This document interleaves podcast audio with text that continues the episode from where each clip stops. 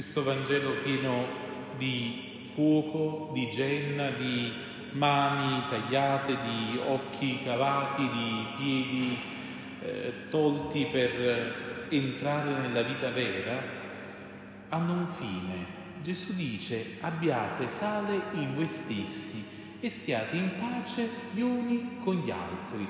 Tutto questo discorso affonda in questo desiderio da parte del Signore di fare in modo che ci sia sale in noi stessi, che ci sia gusto, che ci sia sapore nella nostra vita. Quasi come se Gesù dicesse con il linguaggio di oggi abbiate sale nelle vostre zucche, in qualche modo.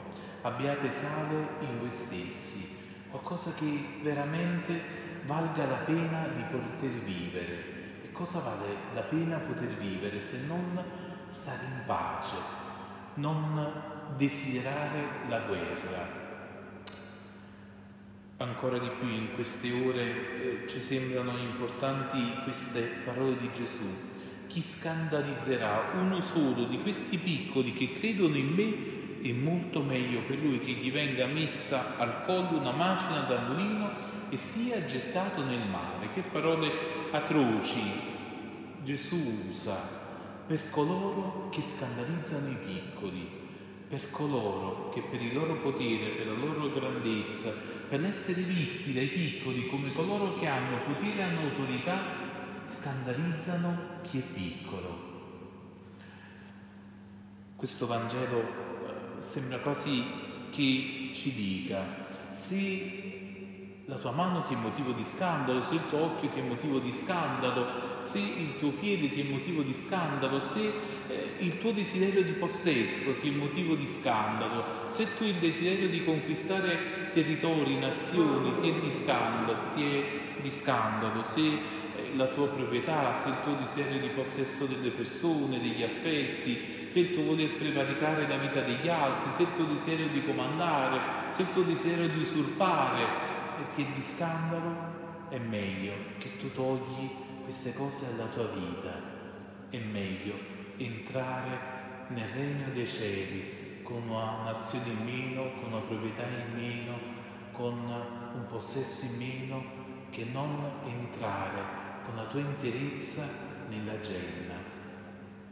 Gesù ci sta dicendo che ciascuno di noi faccia attenzione a se stesso, perché è vero, sembra quasi che eh, la guerra tante volte può sfiorare la nostra vita, forse in queste ore la vediamo ancora più vicina perché sta toccando la nostra Europa, eppure tante volte eh, la guerra nasce nel nostro cuore, quando in quelle piccole cose a noi è dato, data la grazia o l'autorità di poter decidere per la pace nella mia casa, nella casa accanto alla mia, nella mia comunità, nel mio territorio, tra le mie persone, tra le persone che, che mi sono vicine.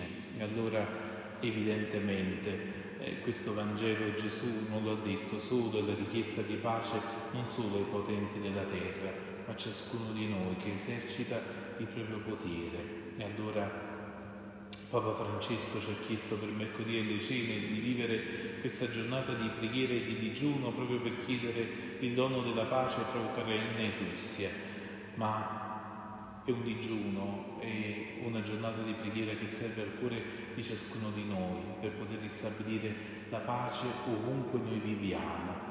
Siate in pace gli uni con gli altri, eh, ci diceva Gesù. E allora eh, che ci possiamo preparare no? per l'ultimo giorno. Abbiamo ascoltato eh, questa prima lettura, l'Apostolo Giacomo che dice ma state attenti, alla fine voi vi siete ingozzati, non avete pagato il salario ai vostri dipendenti così da sperare che poi nell'ultimo giorno in qualche modo possiate stare sazi, possiate in qualche modo esserne arricchiti, ma non state illudendo voi stessi. Sulla terra avete vissuto in mezzo a piaceri e delizie e vi siete ingrassati per il giorno della strage. Avete condannato e ucciso il giusto ed egli non vi ha opposto resistenza.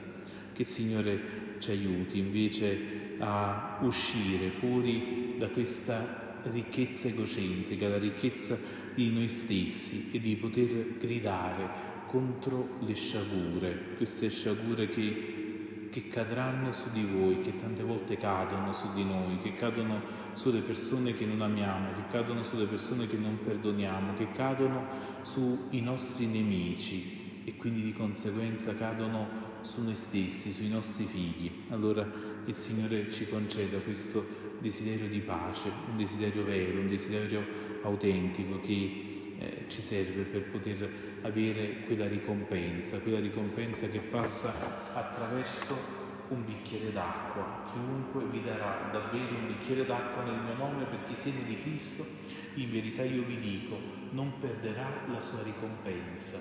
Se c'è ricompensa per un bicchiere d'acqua, figuriamoci per tutte le altre cose che i nostri occhi valgono di più. Signore ci faccia sperimentare questo centuplo e la pace vera.